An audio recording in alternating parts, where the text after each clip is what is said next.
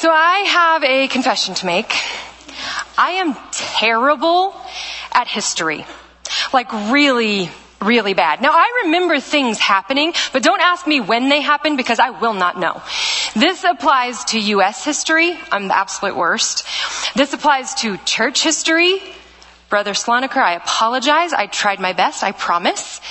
Um, this applies to my family history. I'm constantly asking my mother who people are, but nothing makes me feel worse than when I can't remember when my kids' big moments happened.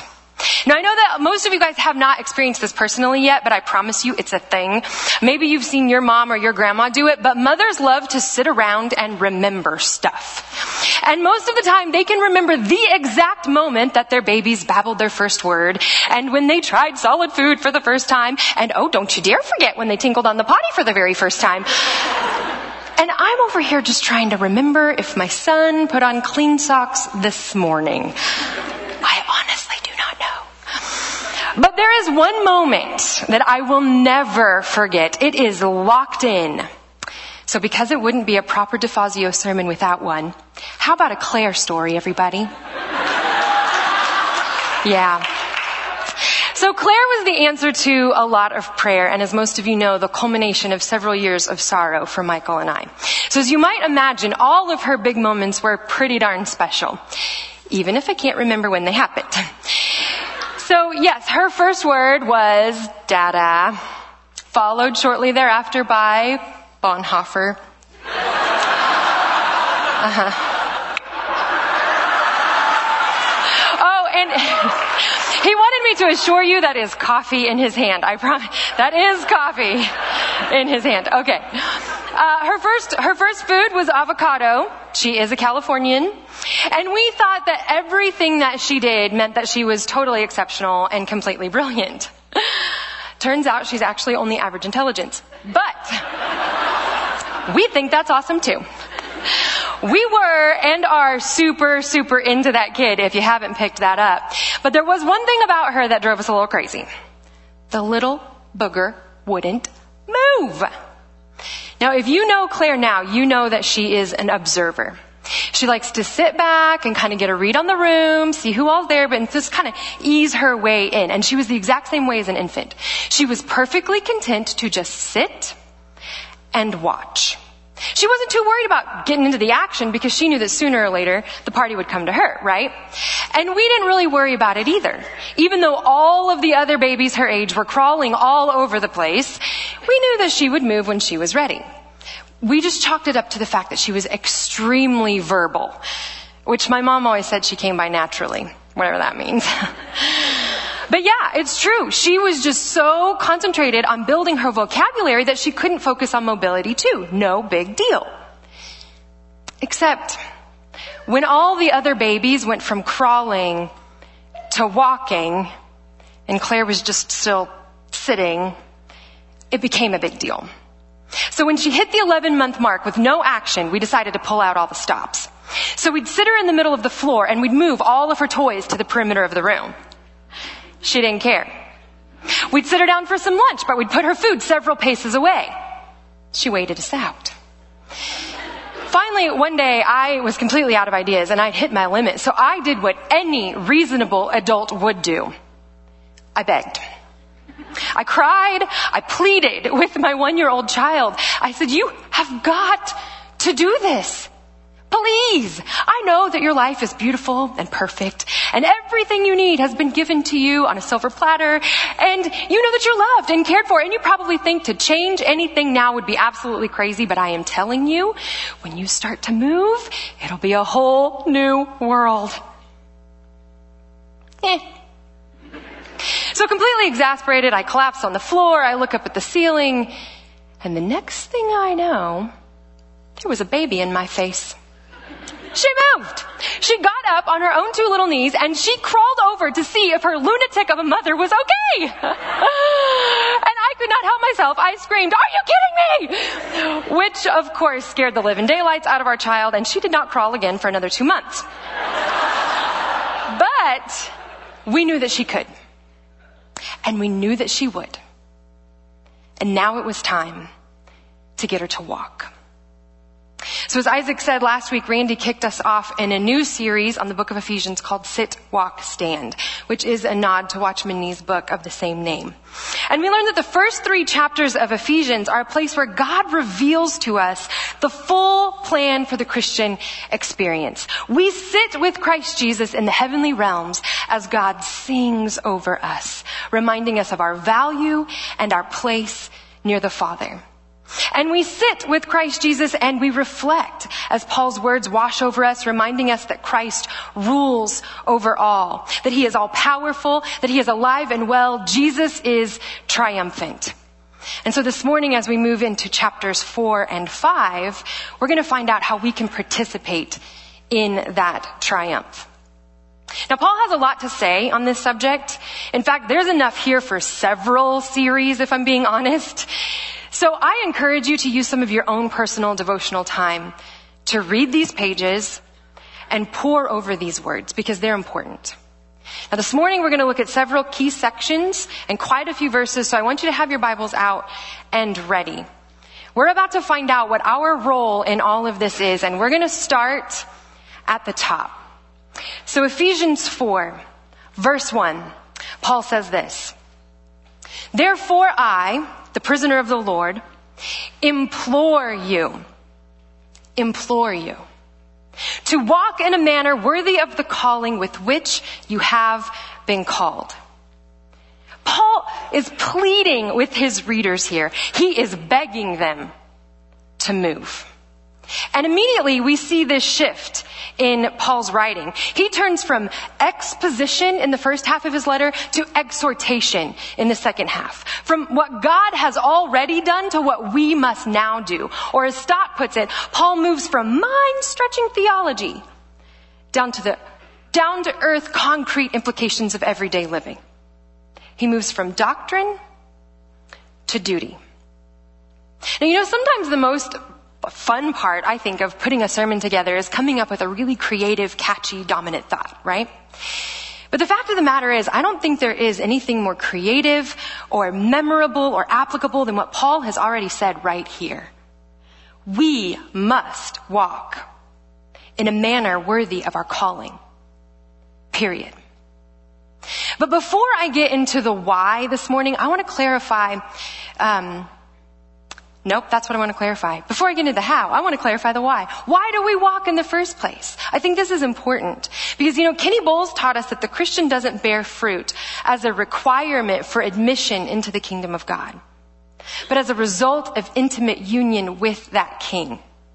And I think that's the same reason we walk. We don't walk in order to pass the test. We don't walk to make sure that we don't get kicked out. We walk because we've received every spiritual blessing. Ephesians 1 3. We walk because we've been raised from death to life, Ephesians 2 6. We walk because we've been set apart to do good work, Ephesians 2 10. We walk because we're so filled with the Spirit, we can no longer sit still. This is why. So what about the how? We know we're ready to move, but we need to make sure that we're moving in the right direction, right? So how do we ensure that we're walking in a manner worthy of our calling? Well, the first thing he tells us here is we have to walk in unity. So continuing in Ephesians chapter 4, this is what Paul says. Be completely humble and gentle. Be patient, bearing with one another in love. Make every effort to keep the unity of the Spirit through the bond of peace. There is one body and one spirit, just as you were called to one hope when you were called. One Lord, one faith, one baptism, one God and Father of all, who is over all and through all and in all. Jump down to verse 11. So Christ himself gave the apostles, the prophets, the evangelists, the pastors and teachers to equip his people for works of service so that the body of Christ may be built up until all reach unity in the faith and in the knowledge of the Son of God and become mature, attaining to the whole measure of the fullness of Christ. Then we will no longer be infants tossed back and forth by the waves and blown here and there by every wind of teaching and by the cunning and craftiness of people in their deceitful scheming. Instead, speaking the truth in love, we will grow to become in every respect the mature body of Him who is the head, that is Christ. From Him, the whole body, joined and held together by every supporting ligament, grows and builds itself up in love as each part does its work. Now, I know that probably most of you, if not all of you, have been in a situation before where you've been placed in a group that we'll say just didn't really work for you. Maybe you've had a teammate or a bandmate or a study mate or a roommate and they didn't carry their weight. Or you just didn't really care for them all that much. Or you just didn't see eye to eye. And in those moments, we like to think to ourselves, man, this would be a whole lot easier if I could just do this on my own. Or if I didn't have to share. Or, you know, I just think solitary confinement has gotten a bad rap. and you know what? You're not wrong.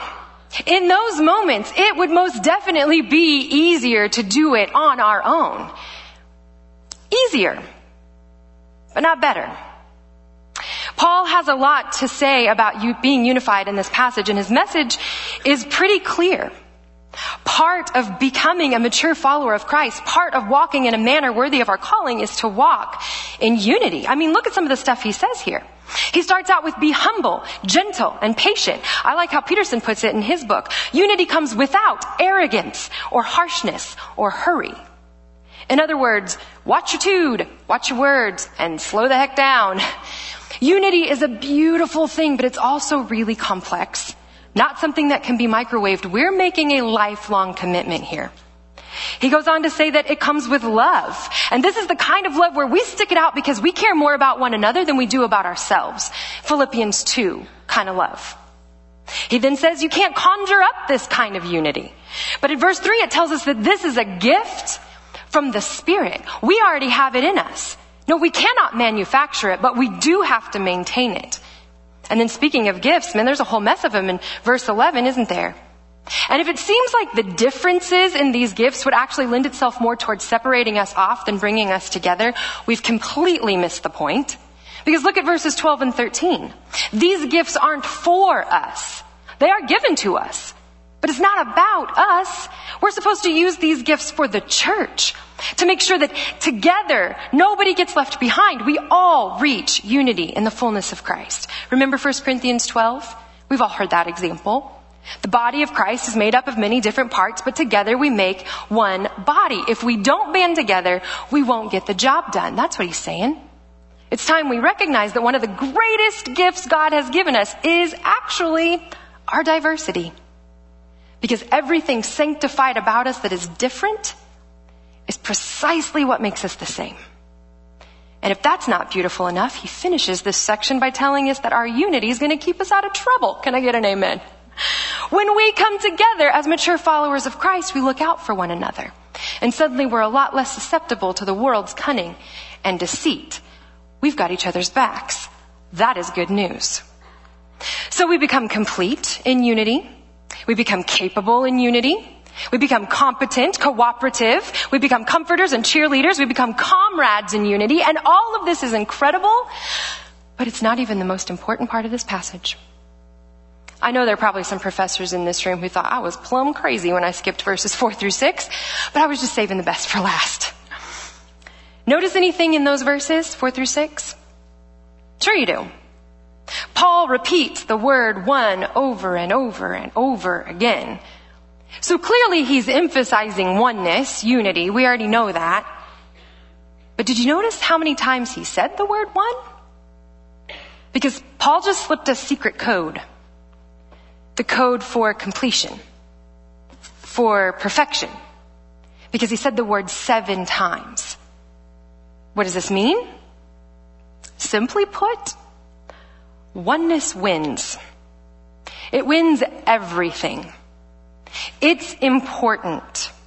Because we realize all of a sudden we're not just examining our own unity here. Paul is reminding us of the unity of the Trinity. One Spirit, one Lord, one God. So yeah, we may think that unity among believers is difficult or frustrating or maybe even impossible with some of the folks we know. But we need to be encouraged this morning because we are not walking blind here.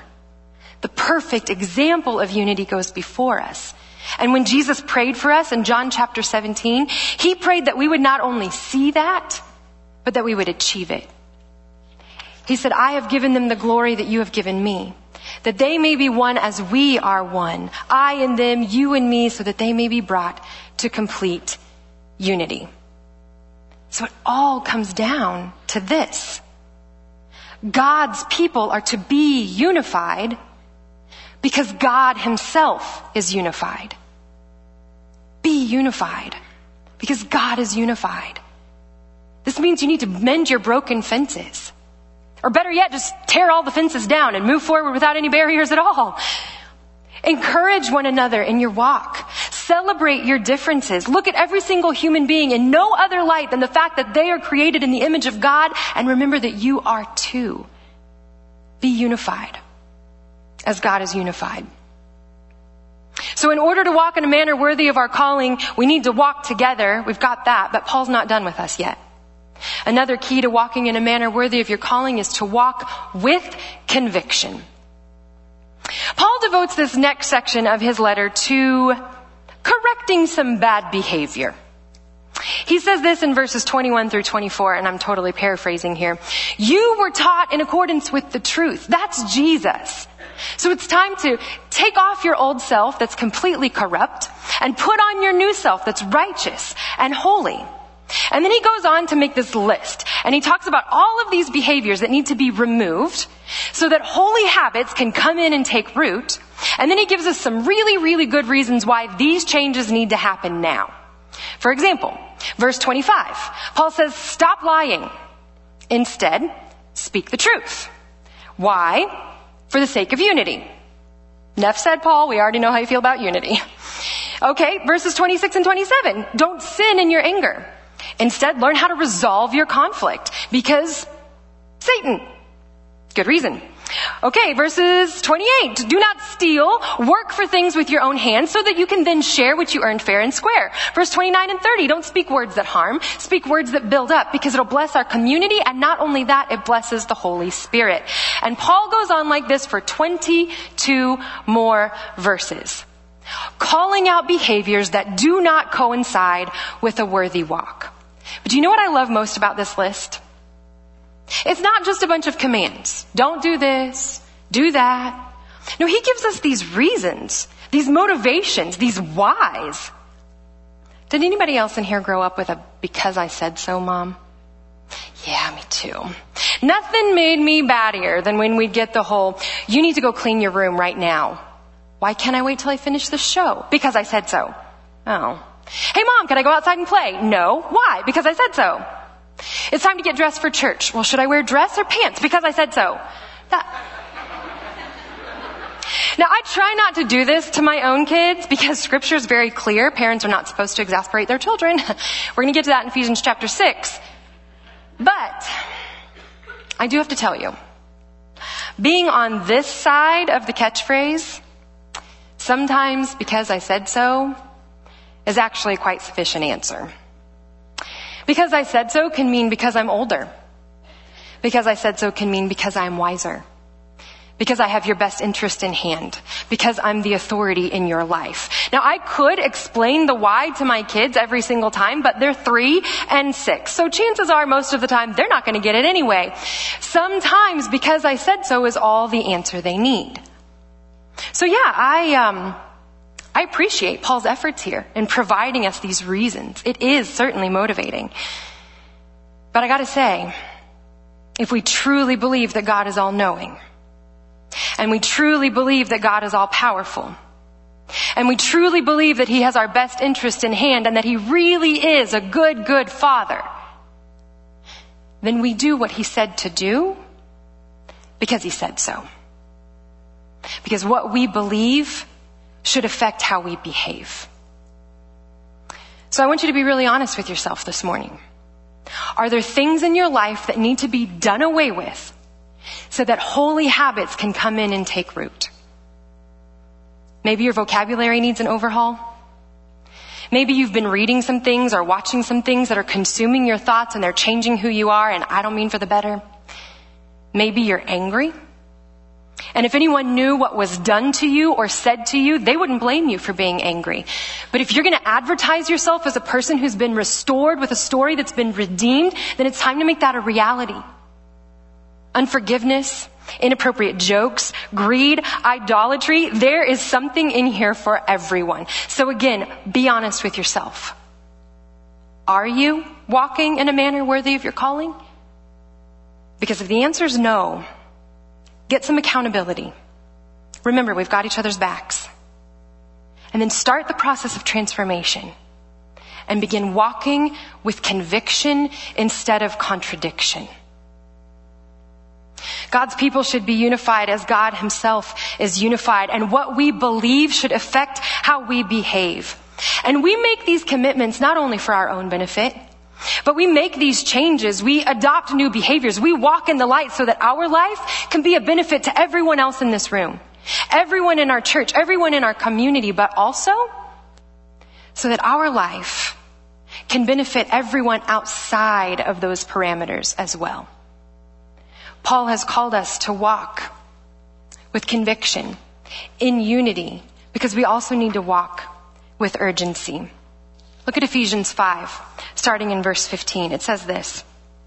Be very careful then how you live, not as unwise, but as wise, making the most of every opportunity, because the days are evil. Therefore do not be foolish, but understand what the Lord's will is. Do not get drunk on wine, which leads to debauchery. Instead, be filled with the Spirit, speaking to one another with psalms, hymns, and songs from the Spirit. Sing and make music from your heart to the Lord, always giving thanks to God the Father for everything in the name of our Lord Jesus Christ. Now these words are definitely words of warning reminding us to guard our steps. But these are also words reminding us that we have an opportunity to make a difference in the steps of other people as well. The days are evil. The days are also few. And I think what Paul is doing here is he's urging us. He is urging us to use our Romans 12 life. Remember that one? Our everyday, ordinary life, our sleeping, eating, going to work, and walking around life, and to give it to God as an offering, something that he can use.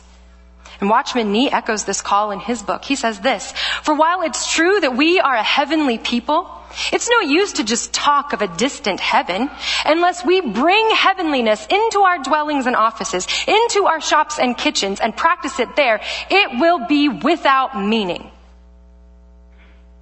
The fact is, you and I rub elbows with people every single day who do not know what we know. We know that God is the giver of life. We know that He is protector, forgiver, lover of our souls. But can I tell you, it's not enough to just know that God is good. Our lives have to show evidence of that goodness. Because if they don't see that, they will not believe this. So where does Paul suggest that we start? Where they're going to see it the most. At home and at work. Now I know what some of you are thinking right now, especially the girls in the room. Oh goody, Ephesians 5. I've been waiting for this moment. Here we go. Men, take control. Women, give up your will to live. Blah, blah, blah. I assure you that is not what I'm about to say. You might have guessed that. but hey, I get it. Michael and I, okay, when we were first married, we made so many Ephesians 5 jokes. It was ridiculous. Actually, Michael made a lot of Ephesians 5 jokes. and he laughed at those Ephesians 5 jokes. And I just prayed for the salvation of our marriage. That's what I did. Um, no, I'm totally kidding. Okay, suffice it to say, we have learned a few things about Ephesians 5 over the years. And I want to share some of those insights with you. But before I do that, let me say this. I would be very remiss if I did not say this. There is absolutely something to be said about the husband taking the lead. And I would be more than happy to talk with you more about what that looks like in practice and why it's absolutely imperative if you are going to have a happy, healthy, and holy home. For our time here, there is a bigger picture going on with Ephesians 5. So I'm going to give that its due. The first thing I want you to notice is this. This is not a brand new conversation starting in verse 21. This is actually a continuation of a really long plea. What Paul is asking of the people. He says we need to speak to one another with psalms from the Spirit, make music from our hearts, give thanks to the Father, and submit to one another out of reverence for Christ. For example, wives submit to your husbands out of honor for the Lord, and husbands love your wives so much you'd give up your life for her just like Christ did for the church. Do you see how this is just all one big statement? There's no separation here.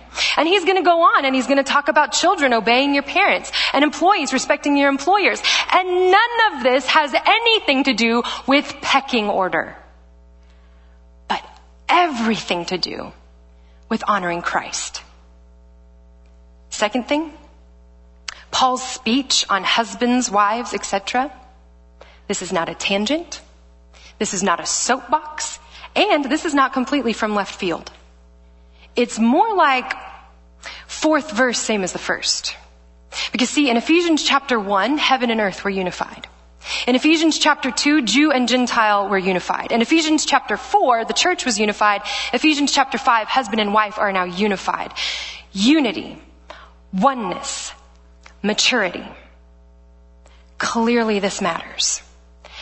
And what I think Paul may be saying here is this, and Nee certainly says this in his book. The unity of Christ in the church is not something that people on the outside are necessarily going to be privy to, but we can take our relationships to the streets. Relationships that are lived out not in order so that we can make everybody around us more pleasant to ourselves, but so that we can make each other more pleasant to God. So ladies, shock your non-Christian friends by choosing to submit to your husbands. Husbands, call your buddies to the carpet and challenge them to replace dominance with love. Children, obey your parents, although it will never be the popular choice. Parents, love your children, guide them, instruct them, do not shame them. Employees, work with sincerity, and employers, serve. And then every single one of you get ready for people to ask you why.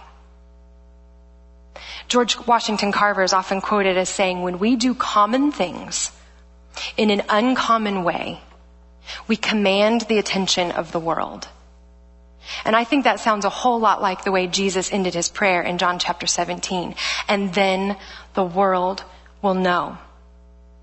When we conduct our marriage under the Lordship of Christ, when we conduct our parenting under the Lordship of Christ, when we conduct our employment under the Lordship of Christ, when we conduct our lives under the Lordship of Christ, the world will know. We cannot just walk through this life waiting to see what all we might get out of it. Though we are certainly blessed and we will get quite a lot. No, we walk in unity and with conviction and with urgency because we walk for what might yet be redeemed. That's why. Uh, it only took Claire a few more months before she decided that it was time to take her first steps. And the reason why this date is locked into my memory over and above any other date is because it was my birthday. Now, Claire had been sitting for a very long time. And in that time, she had been watching and listening and learning by example. And she had learned that we would always come to her in her place of rest and shower our love on her. But she had also learned that wherever she moved, our love would follow. Claire also came to find out that she really liked sharing that love with other people. But to do that well, she needed to walk. And so on August 26, 2011, she gave me the absolute best gift anyone could. She toddled to me, arms outstretched, and delivered a birthday hug. And I lost my mind. and we celebrated so big. This was a moment to remember. Now some of you may be feeling a little bit intimidated by this calling on your life. This calling to walk in unity and with conviction and with such urgency. It maybe feels impossible. I don't know. But let me just say this. Don't forget what Paul has told us in Ephesians chapter 1 verses 19 and 20. God has given us great power. The same power that he exerted when he raised Christ from the dead. So you may think that you don't know how to walk, but you've been sitting. And as you have sat, you have listened and you have watched and you have learned and you know that where you move, Jesus' love and his power will follow you. Now, all of us need to remain in the posture of sitting. Because it's there that we'll be reminded of Christ's triumph and we'll be refueled to be a part of that victory. But even as we sit, we must yet move because we cannot know all of Ephesians 1 through 3 and do nothing in response to 4 through 6. Our faith is relying upon our movement. The renewal of the church is counting on our progress. And the lost in our lives are seeking their salvation in our very steps. So respond to what you know. This is your moment. Squash your status quo. Do not leave things the way they are. Move forward and pray for the redemption of the world. This is our calling as unified, convicted, purposeful, and power filled believers. We must walk.